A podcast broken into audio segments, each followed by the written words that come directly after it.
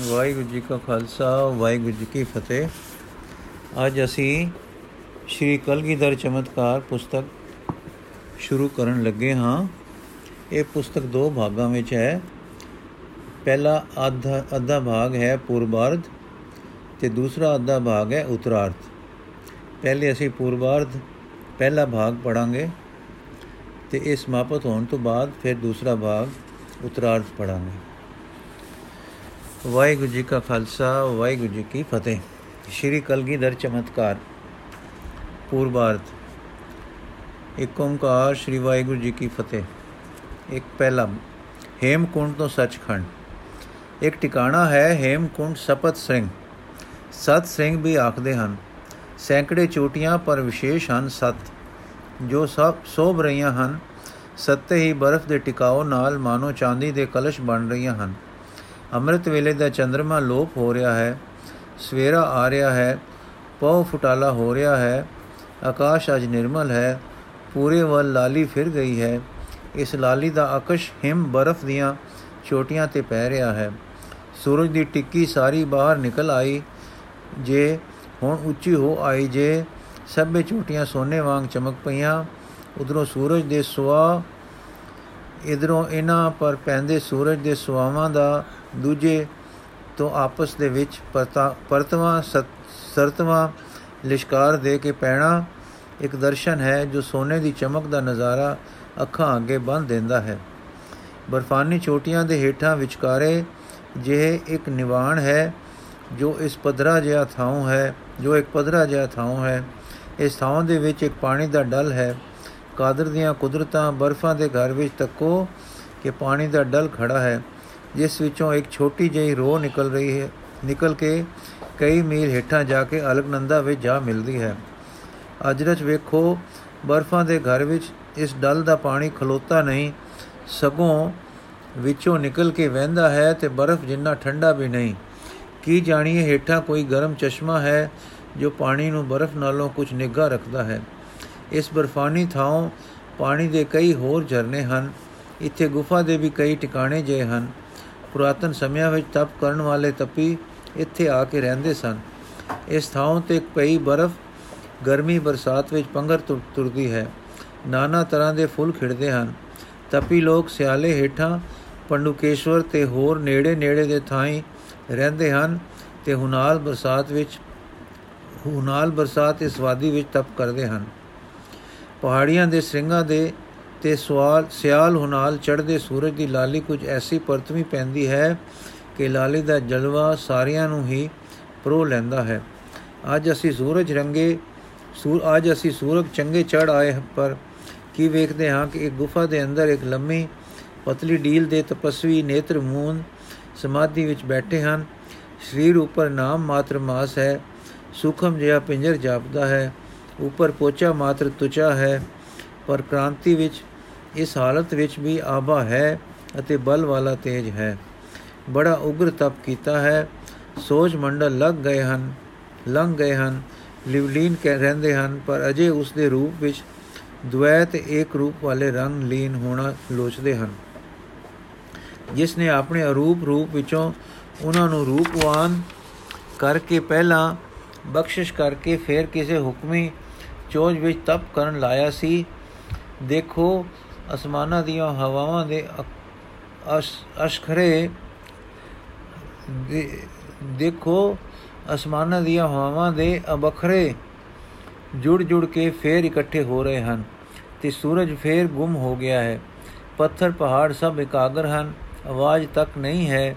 ਉਧਰ ਤਪਸਵੀ ਜੀ ਦੀ ਸੂਰਤ ਚਲੀ ਹੈ, ਚਲੀ ਜੇ ਜਿਉ ਜਲ ਮੈਂ ਜਲ ਆਏ ਖਟਾਨਾ, ਤਿਉ ਜੋਤੀ ਸੰਗ ਜੋਤ ਸਮਾਨਾ। ਰਸ ਰੰਗ ਦੇ ਦੇਸ਼ ਸੁਰਤ ਗਈ, ਆਨੰਦ ਘਰ ਪਹੁੰਚੀ। ਅੰਤ ਦੇ ਅਨੰਤ ਦੀ ਸਰਹੱਦ ਤੇ ਆਪਣੀ, ਅੱਗੇ ਕਈ ਵੇਰ ਆਪਣੀ ਸੀ, ਪਰ ਅੱਜ ਅਨੰਤ ਵਿੱਚੋਂ ਕੋਈ ਹੁਲਾਰਾ ਵੱਜਾ। ਐਸਾ ਵੱਜਾ ਕਿ ਅੰਤ ਦੀ ਅਣੀ ਤੋਂ ਖਿੱਚ ਕੇ ਅਨੰਤ ਵਿੱਚ ਲੈ ਗਿਆ। ਹੁਣ ਕੋਈ ਕੀ ਥੋ ਦੱਸੇ? ਅਨੰਤ ਦਾ ਥੋ ਅੰਤ ਵਾਲੀ ਜੀਵ ਨਾਲ ਦੱਸਣਾ ਤੇ ਅੰਤ ਵਾਲੇ ਕੰਨਾਂ ਨਾਲ ਸੁਣਨਾ। ਤੇ ਅੰਤ ਵਾਲੇ ਮਨ ਨਾਲ ਸਮਝਣਾ ਕਰੜਾ ਸਾਰ ਹੈ। ਪਰ ਸਾਡੀ ਸਮਝ ਗੋਚਰਾ ਉਸ ਦਸ਼ਾ ਦਾ ਵਰਣਨ ਇਉਂ ਹੋ ਸਕਦਾ ਹੈ। ਜਾਣ ਵਾਲੇ ਮਹਾਂਪੁਰਖ ਜੀ ਨੂੰ ਇਹ ਤਜਰਬਾ ਹੋਇਆ ਕਿ ਅਨੰਤ ਕੋਈ ਨਿਰਜੀਉ ਤੇ ਜੜ ਬੇਅੰਤਤਾਈ ਨਹੀਂ, ਪਰ ਸਵੈਭੰ ਸਵੈਭੰ ਸੁਤੇ ਪ੍ਰਕਾਸ਼ ਚੇਤਨਤਾ ਹੈ। ਉਹ ਅਨੰਤ ਕੋਈ ਜਿਦ ਰਹਿਤ ਨਾ ਮੁੱਕਣ ਵਾਲਾ ਸਮਾ ਨਹੀਂ, ਪਰ ਚੇਤਨ ਵਜੂਦ ਵਾਲਾ, ਹੱਦ ਵਾਲਾ ਮੂਰਤ ਅਮੂਰਤ ਅਕਾਲ ਮੂਰਤ ਹੈ। ਉਹ ਅਨੰਤ ਕੋਈ ਇੱਕ ਰਸ ਰਹਿਣ ਵਾਲੀ ਮੁਰਦਾ ਤਤਾਂ ਦੀ ਦਸ਼ਾ ਜਾਂ ਅਦਸ਼ਾ ਨਹੀਂ, ਪਰ ਅਜੂਨੀ ਅਨਾਦ ਅਨੰਤ ਚੇਤਨ ਸਰੂਪਤਾ ਤੇ ਅਨੰਤ ਸਰੂਪਤਾ ਹੈ। ਪਰ ਇਹੋ ਨਾ ਜਿਉਂ ਅਸੀਂ ਸਮਝਦੇ ਹਾਂ, ਐਉਂ ਜਿਉਂ ਅਸੀਂ ਨਹੀਂ ਸਮਝਦੇ, ਪਰ ਅਨੰਤ ਆਪ ਸਮਝਦਾ ਹੈ, ਨਿਰਵਿਕਾਰ ਇੱਕ ਰਸ। ਉਸ ਵਿੱਚ ਗਈ ਸੂਰਤ ਨੂੰ ਮਾਨੋ ਅਚੰਭਾ ਹੋ ਰਿਹਾ ਹੈ ਕਿ ਪਾਰ ਬ੍ਰਹਮ ਪੂਰਨ ਬ੍ਰਹਮ ਵਿੱਚ ਉਸ ਦੀ ਹੋਂਦ ਉਸ ਦੀ ਗਿਆਤ ਉਸ ਦੇ ਆਨੰਦ ਤੇ ਪ੍ਰੇਮ ਤੋਂ ਸਿਵਾ ਕੁਝ ਹੋਰ ਖੇਡ ਵੀ ਵਸਦੀ ਹੈ। ਜਿਸ ਨਾਲ ਉਹ ਅਕਰੈ ਦਾ ਅਕਰੈ ਹੈ, ਪਰ ਫਿਰ ਸਰਬ ਕਿਰਿਆ ਉਸ ਤੋਂ ਹਨ। ਹਾਂ ਨਿਰੰਗ ਹੈ, ਪਰ ਸੰਸਰ ਨੈਣਾ ਵਾਲਾ ਚੋਜੀ ਹੋ ਕੇ ਸਾਰੇ ਨੈਣਾ ਦੀ ਜੋਤ ਉਹ ਆਪ ਹੈ, ਅਲੇਪ ਹੈ, ਪਰ ਸਾਰਾ ਅਡੰਬਰ ਉਸ ਤੋਂ ਤੇ ਉਸ ਦੀ, ਉਸ ਦੇ ਵਿੱਚ ਹੈ। ਆਪ ਦੇਖਦੇ ਹਨ ਕਿ ਅਨੰਤ ਵਿੱਚ ਇਹ ਕ੍ਰਿਸ਼ਮਾ ਹੈ, ਪਰ ਫਿਰ ਅਨੰਤ ਅਨੰਤ ਹੀ ਹੈ। ਉਹ ਅਨੰਤ ਅੰਤ ਵਿੱਚ ਨਹੀਂ ਆਉਂਦਾ। ਉਸ ਦੇ ਕਰਨੇ ਤੇ ਵਿਚਾਰ ਦੀ ਅਨੰਤਾਈ ਦੀ ਇੱਕ ਗਤੀ ਹਨ। ਕੋਈ ਕ੍ਰਿਸ਼ਮਾ ਹਨ ਤੇ ਸਾਡੇ ਵਿਚਾਰ ਤੋਂ ਪਰੇ ਹਨ। ਇਸ ਕ੍ਰਿਸ਼ਮੇ ਦਾ ਨਾਮ ਹੁਕਮ ਹੈ। ਉਸ ਵੇਲੇ ਪ੍ਰਤਾਪ ਜੋਤੀ ਜੀ ਨੂੰ ਮਾਨੋ ਇਹ ਖਿਆਲ ਆਇਆ ਕਿ ਧਰਤੀ ਦੇ ਦਾਣੇ ਅਨੰਤ ਦੀ ਹੱਦਬੰਦੀ ਨੂੰ, ਹੱਦਬੰਦੀ ਕੀਕੂ ਕਰਿਆ ਕਰਦੇ ਹਨ? ਆਪ ਹੱਦ ਵਾਲੇ ਹੋ ਕੇ ਬੇਹੱਦ ਦੇ ਕਰਨੇ ਤੇ ਵਿਚਾਰਾਂ ਨੂੰ ਆਪਣੇ ਕਰਨੇ ਤੇ ਵਿਚਾਰਾਂ ਦੀ ਤੁਲਿਆ ਕੀਕੂ ਮਿਥ ਲਿਆ ਕਰਦੇ ਹਨ। ਇਹ ਜੋ ਆਪ ਅਨੰਤ ਹੈ, ਇਸ ਦੇ ਕਰਨੇ ਤੇ ਵਿਚਾਰ ਵੀ ਅਨੰਤ ਹਨ। ਜੋ ਇਸ ਨੂੰ ਸਮਝਣਾ ਤੇ ਕਹਿਣਾ ਅਸੰਭਵ ਹੈ, ਤਿਵੇਂ ਇਸ ਦੇ ਕਰਨੇ ਤੇ ਵਿਚਾਰਾਂ ਨੂੰ ਕਹਿਣਾ ਤੇ ਸਮਝਣਾ ਅਸੰਭਵ ਹੈ। ਜੇ ਧਰਤੀ ਦੇ ਦਾਣੇ ਨੇੜੇ ਹੀ ਤੱਕਣ ਤਾਂ ਉੱਥੇ ਵੀ ਤਾਂ ਸਮੁੰਦਰ ਇੱਕ ਜਲ ਸਰੂਪ ਹੈ, ਪਰ ਉਸ ਸਮੁੰਦਰ ਵਿੱਚ ਵੀ ਧਰਤੀ ਵਾਂਗ ਦਰਿਆ ਚੱਲਦੇ ਹਨ। ਉਸ ਇੱਕ, ਉਸ ਇੱਕੋ ਸਮੁੰਦਰ ਵਿੱਚ ਜੋ ਸਿਰ ਤੋਂ ਪੈਰਾਂ ਤੱਕ ਜਲ ਹੀ ਜਲ ਹੈ, ਉਸ ਵਿੱਚ ਅਨੇਕ ਤਰ੍ਹਾਂ ਦੇ ਰੋਹ ਚੱਲਦੇ ਹਨ। ਫਿਰ ਸਭ ਸਮੁੰਦਰ ਰੂਪ ਹੈ। ਇਸੇ ਤਰ੍ਹਾਂ ਇਸ ਅਨੰਤ ਵਿੱਚ ਸਰਬ ਅਨੰਤ ਹੀ ਅਨੰਤ ਹੈ। ਪਰ ਦੇਖੋ, ਵਿੱਚ ਇੱਕ ਖੇਲ ਹੁਕਮ ਹੈ ਔਰ ਉਹ ਵੀ ਅਨੰਤ ਹੀ ਹੈ। ਆਪ ਸੱਚ ਹੈ ਤੇ ਆਪ ਦੇ ਕਰਨੇ ਤੇ ਵਿਚਾਰ ਵੀ ਸਤ ਰੂਪ ਹਨ। ਸਰੂਪ ਤੇ ਹੁਕਮ ਦੋਏ ਅਕਤ ਹਨ। ਇਸ ਅਚੰਭੇ ਤੋਂ ਮਗਰੋਂ ਆਪ ਵੇਖਦੇ ਹਨ ਕਿ ਇਹ ਹੁਕਮ ਕਹਿ ਰਿਹਾ ਹੈ ਕਿ ਤੂੰ ਮਾਤ ਲੋਕ ਵਿੱਚ ਜਾ ਔਰ ਉੱਥੇ ਜਾ ਕੇ ਚੜ੍ਹਦੀ ਕਲਾ ਦਾ ਬੰਦਾ ਸਿਰੇ ਚਾੜ। ਆਪ ਹੋ ਕੇ 10 10 ਕੇ ਸਿਖਾ ਸਿਖਾ ਕੇ ਮੁਕੰਮਲ ਕਰ। ਖਾਲਸਾ ਜੋ ਚੜ੍ਹਦੀ ਕਲਾ ਦੇ ਆਦਰਸ਼ ਦਾ ਨਮੂਨਾ ਹੋਵੇ, ਜੋ ਮੈਂ ਇਨਸਾਨ ਨੂੰ ਬਣਾਇਆ ਸੀ, ਧਰਤੀ ਦਾ ਸਰਦਾਰ, ਸੋ ਉਹ ਜਮੀ ਖਾ ਰਿਹਾ ਹੈ।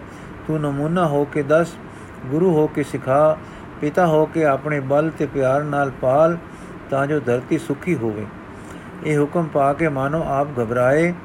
ਜਨਮਾ ਤਪ ਕਰਕੇ ਮਹਾਕਾਲ ਕਾਲ ਦੀ ਆਰਾਧਨਾ ਕਰਕੇ ਅੱਜ ਅਕਾਲ ਆਦੇਸ਼ ਅਨੰਤ ਪੂਰਨ ਵਿੱਚ ਵਾਸਾ ਮਿਲਿਆ ਸੀ। ਪਰ ਅੱਜ ਅਕਾਲ ਅਨੰਤ ਵਿੱਚੋਂ ਹੁਕਮ ਦਾ ਕ੍ਰਿਸ਼ਮਾ ਆਖਦਾ ਹੈ, ਮਾਤ ਲੋਕ ਜਾਓ ਤੇ ਕੰਮ ਕਰੋ ਕਿ? ਆਦਰਸ਼ਕ ਬੰਦੇ ਪੈਦਾ ਕਰੋ। ਹੈ? ਜਿਸ ਦੇ ਪੈਦਾ ਕਰਨ ਵਿੱਚ ਬੜੇ ਲੋਕ ਹੋ ਮੁੜੇ, ਉਹ ਮੈਂ ਕਰਾਂ? ਪਰ ਮੈਂ ਕਿਕੁਰ ਕਰਾਂ? ਹੈ? ਪਰ ਹੁਕਮ ਉਲਟਣਾ ਵੀ ਪ੍ਰੇਮ ਨਹੀਂ, ਧਰਮ ਨਹੀਂ, ਸੰਭਵ ਨਹੀਂ। ਤਾਂ ਤੇ ਇਥੋਂ ਹੀ ਇਹ ਮੰਗ ਮੰਗ ਲਈਏ। ਸੋ ਆਪ ਜੀ ਨੇ ਅਰਜ ਕੀਤੀ, ਹੈ ਅਨੰਤ, ਆਪ ਦਾ ਹੁਕਮ ਜਗਤ ਵਿੱਚ ਬਜਾ ਲਿਆਉਣਾ ਵਾਲਾ, ਲਿਆਉਣ ਵਾਲਾ ਕੌਣ ਹਾਂ ਮੈਂ? ਜੇ ਤੂੰ ਮੇਰੀ ਮੈਂ ਵਿੱਚ ਉੱਥੇ ਚੱਲ ਕੇ ਵਸੇ, ਜੇ ਇਹ ਮਿਲਾਪ ਜੋ ਅੱਜ ਹੋਇਆ ਹੈ ਨਾ ਖੁੱਸੇ, ਮੈਂ ਵਿੱਚ ਤੂੰ ਤੇ ਤੂੰ ਵਿੱਚ ਮੈਂ ਰਹੇ। ਅਨੰਤ, ਜਿਸ ਵਿੱਚ ਮੇਰੀ ਇਸ ਵੇਲੇ ਗਮਤਾ ਹੈ, ਮੇਰੇ ਵਿੱਚ ਰਹੇ, ਜੁਦਾਈ ਨਾ ਪਵੇ ਤੇ ਇਹ ਅਨੰਤ ਮੇਰੇ ਹਰ ਹਾਲ ਸਹਾਈ ਹੋਵੇ, ਤਾਂ ਹੁਕਮ ਦੀ ਕਮਾਈ ਵਿੱਚ ਤਪੀ ਤਿਆਰ ਹੈ। ਹੁਕਮ ਨੇ ਪ੍ਰਕਾਸ਼ ਕੀਤਾ, ਮੈਂ ਤੇਰੇ ਵਿੱਚ, ਤੂੰ ਮੇਰੇ ਵਿੱਚ, ਪਰਸਪਰ ਇਹ ਮੇਲ, ਇਹ ਏਕਤਾ ਸਦਾ ਸਥਿਰ ਹੈ। ਕਦੇ ਟੁੱਟ ਨਹੀਂ ਸਕਦੀ, ਜਗਤ ਵਿੱਚ ਮੈਂ ਤੇਰਾ ਸਹਾਈ, ਜਿਕੂ ਪਿਤਾ ਉੱਥੇ ਪੁੱਤਰ ਦਾ ਸਹਾਈ ਹੈ, ਤਿਕੁਰ ਮੈਂ ਤੇਰਾ ਸਹਾਈ ਹੋਵਾਂਗਾ। ਹਾਂ, ਤੇਰੇ ਕਰਮ ਮੇਰੇ, ਤੇਰੇ ਵਿੱਚ ਪਵਿੱਤਰਤਾ ਮੇਰੀ, ਤੈਨੂੰ ਲੇਪ ਛੇਪ ਨਹੀਂ ਲੱਗੇਗਾ, ਤੂੰ ਪੁੱਤਰ, ਮੈਂ ਪਿਤਾ ਹੋਵਾਂਗਾ। ਹੁਣ ਦੁਪਹਿਰ ਹੋ ਆਈ, ਬਰਫਾਨੀ ਹੇਮਕੁੰਟ ਦੀਆਂ ਚੋਟੀਆਂ ਉੱਪਰ ਸੂਰਜ ਨਿੱਗੀਆਂ ਨਿੱਗੀਆਂ ਕਿਰਨਾਂ ਅਜੇ ਭੇਜ ਰਿਹਾ ਸੀ ਕਿ ਤਪਸੀ ਜੀ ਦੇ ਨੈਣ ਖੁੱਲੇ ਬਿਸਮਾਦ ਹੈ, ਅਦਭੁਤ ਹੈ, ਪਰਮ ਅਦਭੁਤ ਹੈ। ਰਸ ਭਰੇ ਨੈਣਾ ਤੇ ਛੱਪਰ ਖੁੱਲਦੇ ਹਨ, ਡਿੱਗਦੇ ਹਨ। ਕਦੇ ਉਸ ਆਨੰਦ ਦੇ ਝਲਕੇ ਦੇ ਹੁਲਾਰੇ ਵੱਜਦੇ ਹਨ, ਕਦੇ ਬਾਹਰ ਦਿਸਦੇ ਨਜ਼ਾਰੇ ਦਾ ਵਿਸਮਾਦ ਤੇ ਸਿਫਤ ਸਲਾਹ ਦਾ ਜਰਨਾਟਾ ਛਿੜਦਾ ਹੈ। ਕਦੇ ਚੁੱਪ ਅਡੋਲਤਾ ਦਾ ਇੱਕ ਸੁਖਦਾਈ ਲਹਿਰਾ ਛਾਉਂਦਾ ਹੈ ਤੇ ਹੁਣ ਕਿਸੇ ਵੇਲੇ ਠੰਡੀ ਸੀਤ ਤੇ ਨਿੱਕੀ ਨਿੱਕੀ ਰੁਮਕ ਰਹੀ ਪੌਣ ਦਾ ਸ਼ੀਤਲਤਾ ਲਾ ਦੇਣ ਵਾਲਾ ਝੱਕਾ ਜਿਆ ਵੀ ਸਰੀਰ ਨੂੰ ਭਾਸਦਾ ਹੈ। ਘੰਟਾ ਕੋ ਭਰ ਇਸ ਤਰ੍ਹਾਂ ਦੇ ਰੰਗ ਵਿੱਚ ਰਹਿ ਕੇ ਆਪ ਉੱਠੇ। ਹੁਕਮ ਦਾ ਨਕਸ਼ਾ ਅੱਖਾਂ ਅੱਗੇ ਹੈ। ਮਹਾਕਾਲ ਅਕਾਲ ਦੇ ਉਗਰ ਤਪਾਂ ਤੋਂ ਮਗਰੋਂ ਅਨੰਤ ਦੀ ਪ੍ਰਾਪਤੀ ਤੇ ਅਨੰਤ ਵਿੱਚ ਵਿਸ਼ਰਾਮ ਦਾ ਸੰਕਲਪ ਸੀ। ਪਰ ਹੁਕਮ ਹਾਂ, ਹੁਕਮ ਆਖਦਾ ਹੈ, ਹੇਮਕੁੰਟ ਦੀ ਇਕਾਂਤ ਵੀ ਨਹੀਂ ਮਾਤ ਲੋਕ ਮਾਤ ਲੋਕ ਦੇ ਵੀ ਔਖੇ ਥਾਂ ਜਾ ਕੇ ਕੰਮ ਕਰੋ, ਨਮੂਨੇ ਦਾ ਮਰਦ ਬਣਾਓ, ਜੇ ਸੁਖ ਦਾਤਾ ਹੋਵੇ। ਜਿਉ ਤਕੀਏ ਤਾਂ ਸਹੀ ਮਾਤ ਲੋਕ ਵਿੱਚ ਕੀ ਹੈ ਤੇ ਕਿੱਥੇ ਜਾਣਾ ਹੈ? ਤਦ ਆਪਨੇ ਨਜ਼ਰ ਪਾਈ ਕਿ ਦੇਖਦੇ ਹਨ ਕਿ ਹਿੰਦੁਸਤਾਨ ਹੈ, ਔਰੰਗਜ਼ੇਬ ਤਖਤ ਪਰ ਹੈ ਪਰਜਾ ਹਿੰਦੂ ਮੁਸਲਮਾਨ ਅਨੇਕ ਮਤਾਂ ਮਤਾਂਤਰਾਂ ਦੀ ਹੈ, ਅੰਧਕਾਰ ਛਾ ਰਿਹਾ ਹੈ, ਆਮ ਵਿਦਿਆ ਦੇ ਦਰਵਾਜ਼ੇ ਬੰਦ ਹਨ, ਹਿੰਦੂਆਂ ਵਿੱਚ ਡਰ, ਵਹਿਮ, ਕਾਇਰਤਾ ਛਾ ਰਹੀ ਹੈ, ਮੁਸਲਮਾਨਾਂ ਵਿੱਚ ਧੱਕਾ, ਅਵਿਦਿਆ, ਭਰਮ, ਜ਼ੋਰ, ਜ਼ੁਲਮ ਵਰਤ ਰਿਹਾ ਹੈ, ਦੀਨਦਾਰਾਂ ਤੇ ਪੰਡਤਾਂ ਵਿੱਚ ਝਗੜੇ ਖਹਿ ਖੈ ਮਰਨਾ ਜੋਰਾਂ ਪਰ ਹੈ ਸ੍ਰਿਸਟੀ ਕਮਜ਼ੋਰ ਤੇ ਨਿਦਾਣੀ ਹੈ। ਹਾਂ, ਪਰਜਾ ਦੁਖੀ ਹੈ, ਅਤ ਦੁਖੀ ਹੈ। ਔਰੰਗਜ਼ੇਬ ਦਰਬਾਰ ਵਿੱਚ ਬੈਠਾ ਹੈ, ਪਿਓ ਨੂੰ ਕੈਦ ਪਾਇਆ ਹੈ। ਵੱਡੇ ਭਰਾ ਦਾਰਾ ਦਾ ਸਿਰ ਵੱਢ ਕੇ ਪੇਸ਼ ਹੁੰਦਾ ਹੈ। ਹੁਕਮ ਦਿੰਦਾ ਹੈ ਖੂ ਮੂੰਹ ਧੋ ਕੇ ਸਾਫ਼ ਕਰੋ। ਫਿਰ ਪਛਾਣਦਾ ਹੈ ਕਿ ਹਾਂ, ਠੀਕ ਦਾਰਾ ਹੈ। ਦਿਲ ਵਿੱਚ ਠੰਡ ਪੈਂਦੀ ਹੈ, ਫਿਰ ਅੱਖਾਂ ਵਿੱਚ ਹੰਝੂ ਭਰਦਾ ਹੈ। ਇੱਕ ਪਿਓ ਦੇ ਪੁੱਤਰ ਇਕੱਠੇ ਖੇਡੇ ਪੱਲੇ ਸੇ। ਵਾਹ ਪਾਤਸ਼ਾਹੀ, ਇੱਕ ਭਰਾ ਕਾਤਲ। ਇੱਕ ਮਕਤੂਲ ਇੱਕ ਭਰਾ ਤਖਤ ਬੈਠੇ ਦੇ ਸਾਹਮਣੇ ਦੂਜੇ ਭਰਾ ਦਾ ਸਿਰ ਤਾਸ਼ ਵਿੱਚ ਪਿਆ ਹੈ। ਰਾਜ ਪਿਆਰੇ ਰਾਜਿਆਂ, ਵੀਰ ਦੁਪਰਿਆਰੇ ਹਾਂ ਜੀ ਹਾਂ, ਔਰੰਗਜ਼ੇਬ ਨੇ ਫਤਿਹ ਪਾ ਲਈ। ਸਾਰੇ ਭਰਾ ਜੀਰ ਕਰ ਲਏ, ਪਾਤਸ਼ਾਹ ਹੋ ਗਿਆ। ਸ਼ੁਕਰਾਨੇ ਵਿੱਚ ਦਿੱਲੀ ਦੀ ਮਸਜਿਦ ਬਣੀ ਹੈ। ਜੀ ਹਾਂ ਮਜਬ ਦਾ ਚੋਗਾ ਆਪਣੇ ਦਿਲ ਦੇ ਅਰ ਖਲਕਤ ਦੇ ਵਿਚਕਾਰ ਤਾਣ ਰਿਹਾ ਹੈ। ਉਸ ਕਾਮਯਾਬੀ ਲਈ ਵੀ ਜੇ ਜੋ ਆਪਣੀ ਬਦੀ ਨਾਲ ਉਸ ਨੂੰ ਹੋਈ ਹੈ। ਉਹ ਰੱਬ ਦਾ ਸ਼ੁਕਰ ਕਰ ਰਿਹਾ ਹੈ। ਉਧਰ ਭਰਾ ਤੇ ਰਿਸ਼ਤੇਦਾਰ ਕਤਲ ਕੀਤੇ ਜਾ ਰਹੇ ਹਨ। ਇਧਰ ਮਸਜਿਦ ਉਸਾਰੀ ਜਾ ਰਹੀ ਹੈ ਕਿ ਰੱਬ ਦਾ ਸ਼ੁਕਰੀਆ ਹੈ। ਹਿੰਦ ਦਾ ਪਾਤਸ਼ਾਹ ਫਕੀਰੀ ਲਿਬਾਸ ਵਿੱਚ ਮਸੀਤੇ ਆਉਂਦਾ ਤੇ ਇਮਾਮ ਦਾ ਕੰਮ ਕਰਦਾ ਹੈ। ਪਰ ਹਾਂ, ਇੱਕ ਪਾਸੇ ਉਸ ਦਾ ਹੱਥ ਦੁਆ ਵਿੱਚ ਖੁਦਾ ਵੱਲ ਉੱਠਦਾ ਉੱਠ ਰਿਹਾ ਹੈ, ਦੂਜੇ ਪਾਸੇ ਉਸ ਦਾ ਦੂਸਰਾ ਹੱਥ ਆਪਣੇ ਰਿਸ਼ਤੇਦਾਰਾਂ ਦੇ ਕਤਲਨਾਮਿਆਂ ਪਰ ਦਸਖਤ ਕਰ ਰਿਹਾ ਹੈ। ਇਹ ਰਿਆਕਾਰ ਪਾਤਸ਼ਾਹ ਬਾਜੇ ਬਾਜੇ ਦੰਬੀ ਫਕੀਰਾਂ ਦਾ ਚੰਗਾ ਸਾਥੀ ਬਣਦਾ ਹੈ। ਦਰਬਾਰ ਲੱਗਾ ਹੈ, ਸੁਲੇਮਾਨ ਔਰੰਗਜ਼ੇਬ ਦੇ ਪੇਸ਼ ਹੁੰਦਾ ਹੈ। ਅਜ ਕਰਦਾ ਹੈ ਕਿ ਮੈਨੂੰ ਦਵਾਈਆਂ ਪਿਲਾ ਪਿਲਾ ਕੇ ਖੁਆਰ ਕਰਨ ਦੀ ਥਾਂ ਇੱਕਦਮ ਮਾਰ ਦਿੱਤਾ ਜਾਵੇ। ਸਭ ਦਰਬਾਰੀ ਰੋਂਦੇ ਹਨ। ਔਰੰਗਜ਼ੇਬ ਤਰਸ ਕਰਦਾ ਹੈ ਤੇ ਇਕਰਾਰ ਕਰਦਾ ਹੈ ਕਿ ਤੂੰ ਸਲਾਮਤ ਤੇ ਖੁਸ਼ਹਾਲ ਕਰੇਗਾ, ਤੂੰ ਸਲਾਮਤ ਤੇ ਖੁਸ਼ਹਾਲ ਰਹੇਗਾ। ਦਰਵਾਜ ਦਰਬਾਰ ਵਿੱਚ ਇੱਕ ਪਰਦੇਸ਼ੀ ਬਰਨੀਅਰ ਵੀ ਬੈਠਾ ਹੈ। ਉਸ ਦੇ ਸਾਹਮਣੇ ਬਚਨ ਹੁੰਦੇ ਹਨ, ਪਰ ਔਰੰਗਜ਼ੇਬ ਦਾ ਬਚਨ ਟੁੱਟਦਾ ਹੈ। ਸੁਲੇਮਾਨ ਉਸ ਦਾ ਭਾਈ ਤੇ ਮੁਰਾਦ ਦਾ ਛੋਟਾ ਲੜਕਾ ਤਰੇ ਗਵਾਲੀਅਰ ਵਿੱਚ ਥੋੜੇ ਚਿਰ ਬਾਅਦ ਮਾਰੇ ਜਾਂਦੇ ਹਨ। ਔਰੰਗਜ਼ੇਬ ਨੂੰ ਸੁਕੜਾ ਚੜਦਾ ਹੈ ਕਿ ਭਾਵੇਂ ਮੇਰੇ ਭਰਾ ਮੁਰਾਦ ਨੇ ਜੁਰਮ ਕੋਈ ਨਹੀਂ ਕੀਤਾ, ਪਰ ਉਸ ਦਾ ਜਿਉਣਾ ਚੰਗਾ ਨਹੀਂ। ਇੱਕ ਆਦਮੀ ਗੁਜਰਾਤ ਤੋਂ ਮੰਗਵਾਇਆ ਜਾਂਦਾ ਹੈ। ਉਹ ਆ ਕੇ ਅਰਜ਼ੀ ਪਾਉਂਦਾ ਹੈ ਕਿ ਸ਼ਾਹਜ਼ਾਦਾ ਮੁਰਾਦ ਨੇ ਜਦ ਉਹ ਗੁਜਰਾਤ ਦਾ ਸੂਬੇਦਾਰ ਸੀ, ਮੇਰੇ ਪਿਓ ਨੂੰ ਮਰਵਾ ਦਿੱਤਾ ਸੀ। ਤਦੋਂ ਨਾਮ ਮਾਤਰ ਮੁਕਦਮਾ ਕਰਕੇ ਮੁਰਾਦ ਆਪਣੇ ਕੈਦਖਾਨੇ ਵਿੱਚ ਹੀ ਕਤਲ ਕਰਵਾ ਦਿੱਤਾ ਜਾਂਦਾ ਹੈ। ਔਰੰਗਜ਼ੇਬ ਦੇ ਹੁਕਮ ਨਾਲ ਹਿੰਦੂਆਂ ਤੇ ਜਜ਼ੀਆ ਲੱਗ ਰਿਹਾ ਹੈ। ਹੁਕਮ ਹੋ ਰਿਹਾ ਹੈ, ਪ੍ਰਵਿਸ਼ਟੇ ਸੰਮਤ ਨਾ ਵਰਤਿਆ ਜਾਵੇ। ਇਹ ਸੂਰਜ ਉਪਾਸਕਾਂ ਦਾ ਤਰੀਕਾ ਹੈ, ਜੋ ਚੰਦਰਮਾ ਵਾਲਾ ਸੰਮਤ ਸ਼ੁਰੂ ਹੋਇਆ। ਭਾਵੇਂ ਇਸ ਵਿੱਚ ਕਿੰਨੇ ਨੁਕਸ ਹਨ ਬੁੱਤ ਪ੍ਰਸਤੀ ਤੇ ਤਿਉਹਾਰ ਹੁਕਮਨ ਬੰਦ ਕੀਤੇ ਹਨ, ਜਿਨ੍ਹਾਂ ਨੂੰ ਜਰਾ ਦਿਖਾਵੇ ਨਾਲ ਮਨਾਇਆ ਜਾਂਦਾ ਸੀ। ਹਿੰਦੂ ਤਿਹਾਰਾਂ ਪਰ ਮੇਲੇ ਬੰਦ ਕੀਤੇ ਗਏ ਹਨ। ਸੜਕਾਂ ਤੇ ਮਸੂਲ ਵਧਾ ਦਿੱਤੇ ਰਾਗ ਨਾਚ ਭੰਡ ਤੇ ਮਹਿਲਾਂ ਦੇ ਗਵਈਏ ਰਾਗੀ ਸਭ ਦੇ ਵਿਰੁੱਧ ਹੁਕਮ ਹੋ ਗਿਆ। ਕਵੀ ਤੇ ਜੋਤਸ਼ੀ ਮਹਕੂਫ ਕੀਤੇ ਗਏ। ਕਵਿਤਾ ਰਚਨੀ ਜਾਂ ਪੜ੍ਹਨੀ ਬੰਦ ਕੀਤੀ ਗਈ ਹੈ। ਇਤਿਹਾਸ ਲਿਖਣ ਦੀ ਮਨਾਹੀ ਕਰਾ ਦਿੱਤੀ ਹੈ। ਮੁਕਦਮੇ ਮੁਸਲਮਾਨੀ ਸ਼ਰਾ ਅਨੁਸਾਰ ਕਰੋ। ਇਸ ਤਰ੍ਹਾਂ ਦੇ ਹੁਕਮ ਦੇ ਦੇ ਕਿਆ, ਦੇ ਕਿਹਾ ਹੈ? ਦੇ ਰਿਹਾ ਹੈ।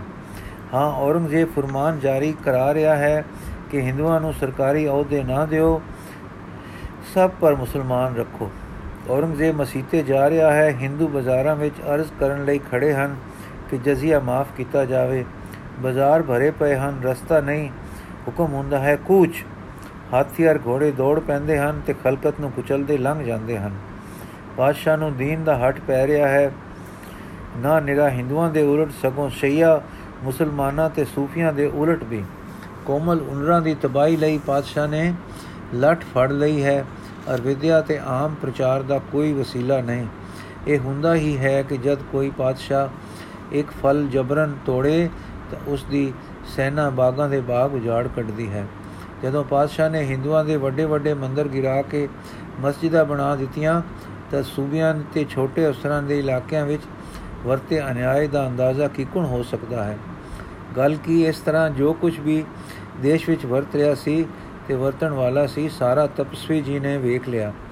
ਇਹਨਾਂ ਨੇ ਤੱਕ ਲਿਆ ਕਿ ਇੱਕ ਪਾਸੇ ਤਾਂ ਤ੍ਰਿਸ਼ਨਾਲੂ ਮਨਾਂ ਨੂੰ ਭੈ, ਵੈਰ ਤੇ ਅਵਿਦਿਆ ਦੇ ਨਿਕਾਰੇ ਤੇ ਕਾਇਰ ਕਰ ਦਿੱਤਾ ਹੈ, ਦੂਜੇ ਪਾਸੇ ਤ੍ਰਿਸ਼ਨਾ ਨੇ ਲੋਕਾਂ ਨੂੰ ਨਿਰਦਈ ਤੇ ਧੱਕੇ ਖੋਰ ਬਣਾ ਦਿੱਤਾ ਹੈ। ਰੱਬ ਦਾ ਮਨੁੱਖ ਜਾਂ ਬੰਦਾ ਜਾਂ ਆਦਰਸ਼ਕ ਆਦਮੀ ਕੋਈ ਦਿਸਦਾ ਹੀ ਨਹੀਂ। ਇੱਕ ਆਦਮੀ ਦਾ ਨਮੂਨਾ ਜਾਂ ਵਾਹਿਗੁਰੂ ਵਾਂਛਤ ਨਮੂਨੇ ਦਾ ਆਦਮੀ ਜਾਂ ਐਸਾ ਨਮੂਨਾ ਜੈਸਾ ਇਨਸਾਨ ਕਿ ਕਾਦਰ ਦੀ ਕੁਦਰਤ ਚਾਹੁੰਦੀ ਹੈ, ਬਣਾ ਦਿਖਾਉਣਾ ਇਹ ਮਾਂ ਕਠਨ ਕੰਮ, ਤਪਸਵੀ ਜੀ ਨੇ ਆਪਣੇ ਅੱਗੇ ਡਿੱਠਾ। ਪਰਜਾ ਦੇ ਦਿਲਾਂ ਦਾ ਨਕਸ਼ਾ, ਕਮਜ਼ੋਰੀ ਗਿਰਾਓ, ਪਾਤਸ਼ਾਹ ਦੇ ਦਿਲਾਂ ਦਾ ਨਕਸ਼ਾ, ਤੰਗ ਦਿਲੀ ਸ਼ਕਤੀ ਧੱਕਾ, ਬਹਿ ਦੇਣਾ ਤੇ ਜਲਣਾ ਭੁੰਜਣਾ ਇਹ ਸਭ ਕੁਝ ਡਿੱਠਾ।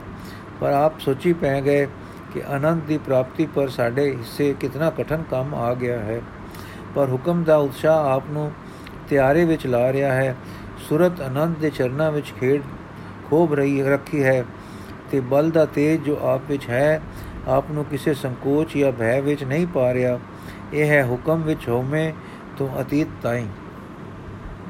ਸੂਰਜ ਢਲ ਰਿਹਾ ਹੈ, ਪਾਣੀ ਦਾ ਡਲ ਜੋ ਮੀਲ ਕੂ ਦੋ ਲਗਭਗ ਹੈ ਸੀ ਦੇ ਲਾਗੇ ਇੱਕ ਪੱਧਰ ਤੇ ਸ਼ਿਲਾ ਹੈ, ਇੱਥੇ ਤਪਸਵੀ ਜੀ ਬੈਠੇ ਹਨ, ਹੋਰ ਤਪਸਵੀ ਆ ਰਹੇ ਹਨ, ਚੰਗਾ ਸਮਾਗਮ ਹੋ ਗਿਆ। ਇਹਨਾਂ ਵਿੱਚ ਇੱਕ ਜੋਗਨਾਥ ਜੀ ਆ ਕੇ ਬੈਠੇ ਸਨ। ਉਹ ਬੋਲੇ हे ਬਖਸ਼ੇ ਤਪਸਵੀ ਜੀ, ਅਸੀਂ ਸਾਰੇ ਇੱਥੇ ਆਪ ਨੂੰ ਆਪਣਾ ਸ਼੍ਰੋਮਣੀ ਮੰਨਦੇ ਹਾਂ। ਆਪ ਪਰ ਕੋਈ ਗੈਬੀ ਮੇਰ ਹੈ। ਆਪ ਸਮਦਰਸ਼ੀ ਹੋ, ਆਪ ਉਗਰ ਤਪੀ ਹੋ। ਮੈਂ ਅੱਜ ਆਪਣੀ ਸਮਾਧੀ ਵਿੱਚ ਡਿੱਠਾ ਹੈ ਕਿ ਆਪ ਕਿਸੇ ਭਾਰੇ ਪਰਮ ਪਦ ਨੂੰ ਪੁੱਜ ਕੇ ਫਿਰ ਮੋਹ ਮਾਇਆ ਵਿੱਚ ਆ ਗਏ ਹੋ। ਔਰ ਆਪ ਨੂੰ ਉਪਕਾਰ ਦੀ ਮਾਇਆ ਫੁਰ ਪਈ ਹੈ ਤੇ ਆਪ ਲੋਕ ਵਿੱਚ ਰਾਜਾ ਬਣਨਾ ਚਿਤਵ ਰਹੇ ਹੋ। ਅਸੀਂ ਆਪ ਦਾ ਸਤਕਾਰ ਕਰਦੇ ਹਾਂ, ਪਰ ਜੇ ਇਹ ਸੱਚ ਹੈ ਤਾਂ ਆਪ ਆਪਣੇ ਆਪ ਨੂੰ ਇਸ ਮਾਇਆ ਤੋਂ ਬਚਾ ਲਓ। ਮਾਇਆ ਬੜੀ ਜ਼ਬਰਦਸਤ ਹੈ, ਜੋ ਸਾਨੂੰ ਇੱਥੇ ਮਹਾਗਠਨ ਬੰਨਾ ਤੋਂ ਇਕਾਂਤ ਪਰਬਤਾਂ ਵਿੱਚ ਵੀ ਨਹੀਂ ਛੋੜਦੀ।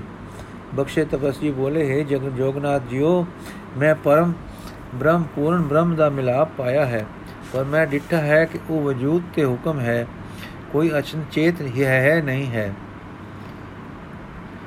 ਨਾ ਤਾਂ ਉਹ ਭੈ ਭਰਮ ਵੈਰ ਵਾਲਾ ਰੱਬ ਹੈ, ਨਾ ਉਹ ਇੱਕ ਅਹਿਲ ਤੇ ਜੜ ਹੋਂਦ ਮਾਤਰ ਹੈ। ਉਹ ਹੈ ਤਾਂ ਅਨੰਤ ਪਰ ਉਸ ਦੀ ਆਪਣੀ ਦੇਸ਼ ਕਾਲ ਰਹਿਤ ਥਿਆ ਯਥਾਰਥਤਾ ਵਿੱਚ ਉਸੇ ਰੰਗ ਦਾ ਕੁਝ ਹੈ, ਇਸ ਨੂੰ ਮੈਂ ਹੁਕਮ ਕਹਿ ਸਕਦਾ ਹਾਂ। ਉਹ ਤਾਂ ਮਹਾ ਸ਼ਕਤੀ ਹੈ, ਸਮਰਥਾ ਹੈ, ਕਿਰਪਾ ਹੈ ਔਰ ਫਿਰ ਅਲੇਪਤਾ ਹੈ। ਮੈਨੂੰ ਉਸ ਹੁਕਮ ਵਾਲੇ ਮਾਲਕ ਦੇ ਹੁਕਮ ਵਿੱਚੋਂ ਇਹ ਕੰਮ ਕਰਨੇ ਦੀ ਆਗਿਆ ਹੋਈ ਹੈ। ਜਿਸ ਅੱਗੇ ਮੈਂ ਅਦਬ ਸਤਕਾਰ, ਲਾੜ ਪਿਆਰ ਤੇ ਆਗਿਆਕਾਰੀ ਵਾਲੀ ਨਾ ਵੀ ਵਿਚਾਰੀ ਸੀ, ਮੇਰਾ ਚਿੱਤ ਉਸ ਅਨੰਤ ਦੇ ਰਸ ਨੂੰ ਛੱਡਣ ਦਾ ਵੀ ਨਹੀਂ ਹੈ, ਕਿਉਂਕਿ ਉਸ ਸਰਬ ਸਮਰਥ ਹੁਕਮ ਨਾਲ ਮਰਜ਼ੀ ਦੀ ਸੁਰ ਇੱਕ ਸੁਰ ਕਰੀ ਰੱਖਣੀ ਹੀ ਧਰਮ ਹੈ। ਧਰਤੀ ਤੋਂ ਪਾਣੀ ਬੜੇ ਜ਼ਫਰ ਜਾਲ ਜਾਲ ਜ਼ਫਰ ਕਰ ਕਰ ਕੇ ਸਮੁੰਦਰ ਵਿੱਚ ਪੁੱਜਾ। ਅੱਗੋਂ ਸਮੁੰਦਰ ਹੁਕਮ ਦੇਵੇਗੇ ਆਕਾਸ਼ਾਂ ਨੂੰ ਹਵਾੜ ਬਣ ਕੇ ਚੜ ਜਾਓ ਤੇ ਧਰਤੀ ਪਰ ਵਸੋ ਤੇ ਠੰਡ ਪਾਓ, ਤਾਂ ਪਾਣੀ ਦੱਸੋ ਕੀ ਕਰੇ? ਹੁਕਮ ਹੁਕਮ ਅੱਗੇ ਸਤ ਬਚਨ। ਸੰਨਿਆਸ ਨਾਲ ਤਪੀ ਜੀ ਬੋਲੇ, ਹੈ ਬਖਸ਼ੇ ਤਸਵੀ ਜੀ, ਤਪਸਵੀ ਰਾਜ ਜੀ, ਆਪ ਦਾ ਵਾਕ ਸਤ ਮੰਨਣ ਯੋਗ ਹੈ, ਪਰ ਉਸ ਅਬਿਨਾਸ਼ ਨਿਰਵਿਕਾਰ ਵਿੱਚ ਇੱਛਾ ਨਹੀਂ ਹੈ ਇੱਛਾ ਨਹੀਂ ਹੋ ਸਕਦੀ। ਉਹ ਸਰਬ ਵਾਸਨਾ ਦਾ ਯਥ ਯਥ ਪਦ ਹੈ। ਜੋ ਸਰਬ ਵਾਸਨਾ ਦਾ ਖੈ ਪਦ ਹੈ, ਇਹ ਆਪ ਨੂੰ ਮਾਇਆ ਨੇ ਟਪਲਾ ਦਿੱਤਾ ਹੋਣਾ ਹੈ। ਬਖਸ਼ੇ ਤਪੇ ਜੀ, ਮੈਂ ਕੀ ਆਖਾਂ? ਮੈਂ ਡਿਠਾ, ਤੁਸਾਂ ਅਜੇ ਡਿਠਾ ਨਹੀਂ। ਜੋ ਵਾਸਨਾ ਆਪ ਕਹਿੰਦੇ ਹੋ, ਠੀਕ ਵਾਸਨਾ ਮਨ ਤੋਂ ਉਪਜਦੀਆਂ ਹਨ, ਪਰ ਅਨੰਤ ਦਾ ਸਰੀਰ ਤੇ ਮਨ ਨਹੀਂ ਹੈ। ਉੱਥੇ ਉਹ ਵਾਸਨਾ ਨਹੀਂ, ਜਿਨ੍ਹਾਂ ਦੇ ਅਸੀਂ ਜਾਣੂ ਹਾਂ। ਉਸ ਅਨੰਤ ਵਿੱਚ ਜੋ ਹੁਕਮ ਹੈ, ਉਹ ਸਰੀਰਧਾਰੀਆਂ ਦੀ ਵਾਸਨਾ ਤੁਲ ਨਹੀਂ ਹੈ। ਜੋ ਵਿਕਾਰ ਰੂਪ ਹਨ, ਨਿਰਵਿਕਾਰ ਦੀ ਚੇਤਨਤਾ ਦੇ ਕ੍ਰਿਸ਼ਮੇ ਸਭੇ ਅਨੰਤ ਅਤੇ ਨਿਰਵਿਕਾਰ ਹਨ। ਅਲਹਕਾਰ ਤਪੀ, ਉਹ ਹੁਕਮ ਦੀ ਕੁਝ ਵਿਆਖਿਆ ਕਰੋ।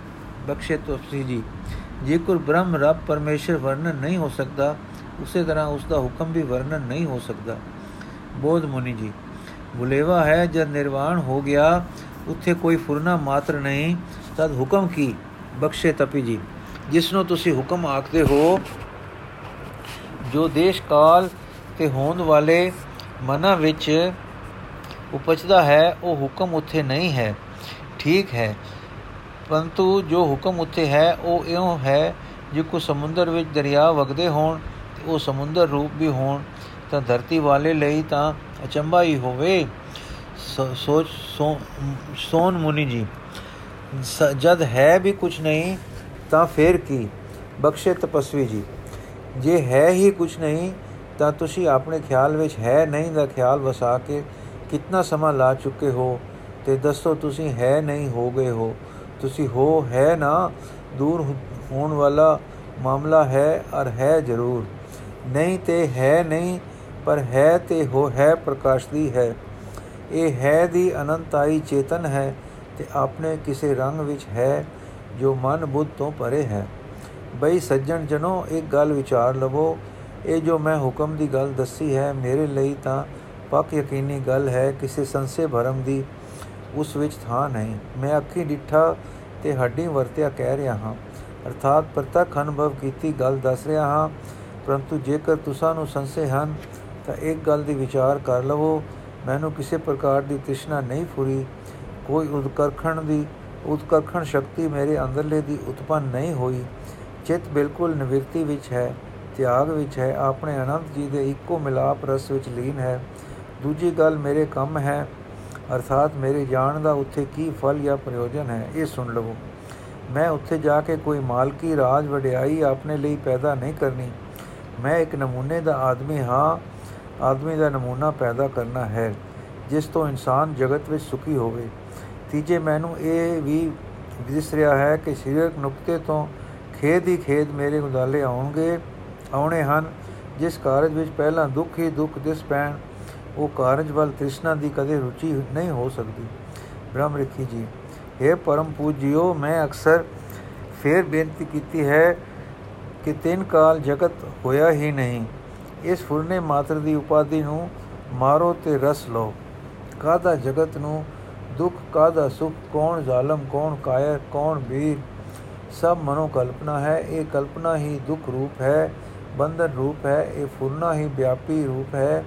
ਛੱਡੋ ਖਿਆਲ, ਕੋਈ ਹੁਕਮ ਨਹੀਂ ਕਾਨੂੰ ਇਸ ਪਰਮ ਭੀਤਰ ਬੀਤ ਰਾਗ ਦਸ਼ਾ ਨੂੰ ਛੱਡ ਕੇ ਮੁੜ ਜਗਤ ਜਾਲ ਵਿੱਚ ਪੈਰ ਧਰਦੇ ਹੋ? ਬਖਸ਼ੇ ਤਪੇ ਜੀ, ਵਿਚਾਰ ਕਰ ਲੋ ਮੇਰਾ ਤੁਹਾਡਾ ਫੁਰਨਾ ਤਾਂ ਫੁਰਨਾ ਹੋ ਸਕਦਾ ਹੈ, ਪਰ ਹੁਕਮ ਫੁਰਨਾ ਨਹੀਂ ਹੈ। ਇਹ ਤਾਂ ਹੁਕਮੀ ਵਾਂਗ ਅਗਮ ਹੈ ਅਗਮ ਪਰ ਦਲੀਲ ਕੀ? ਦਲੀਲ ਸੋਚ ਵਿਚਾਰ ਸਾਰੀ ਮਨਾਂ ਦੀ ਹੈ। ਮਨ ਦੇਸ਼ ਕਾਲ ਵਿੱਚ ਹੈ, ਮਨ ਹਦਬੰਦੀ ਵਿੱਚ ਹੈ, ਮਨ ਅੰਤ ਵਿੱਚ ਹੈ। ਇਸ ਦੀ ਪਰਖ ਤੇ ਕਸਵੱਟੀ ਅੰਤ ਵਾਲੇ ਮਾਮਲਿਆਂ ਦੀ ਕਿਸੇ ਹੱਦ ਤੱਕ ਟੋ ਮਾਤਰ ਹੋ ਸਕਦੀ ਹੈ।